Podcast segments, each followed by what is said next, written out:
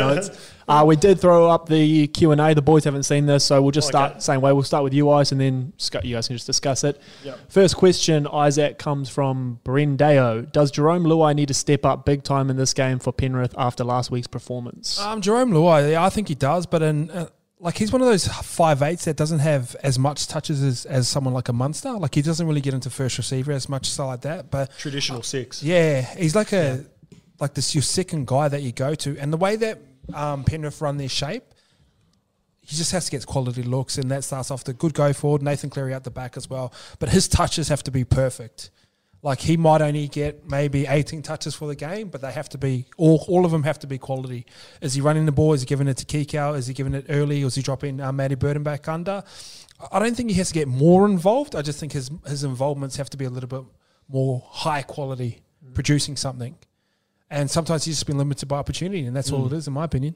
Yeah, I agree. Because he plays that traditional six role where Nath plays on ball more often than not, and even Isaiah Yeo is a bit more of their traditional like first or second receiver.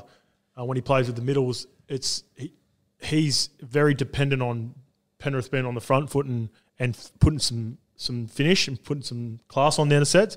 But it's not just him. He's across the board. Like, a lot of people look to the halves when things aren't going well, but rightfully so, though. Rightfully so. But I thought Fisher-Harris was a little bit quieter. Abby. For me, Isaiah Yeo was probably the only one that really stood up in the middle from last week.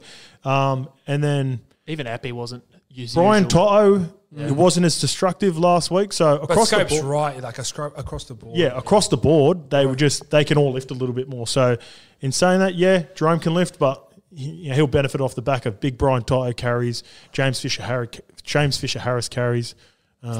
Imagine being 5'8", looking to your left, and you just got Kiko, Matt Burden, and Brian Toto. Sweet. I'll still be playing.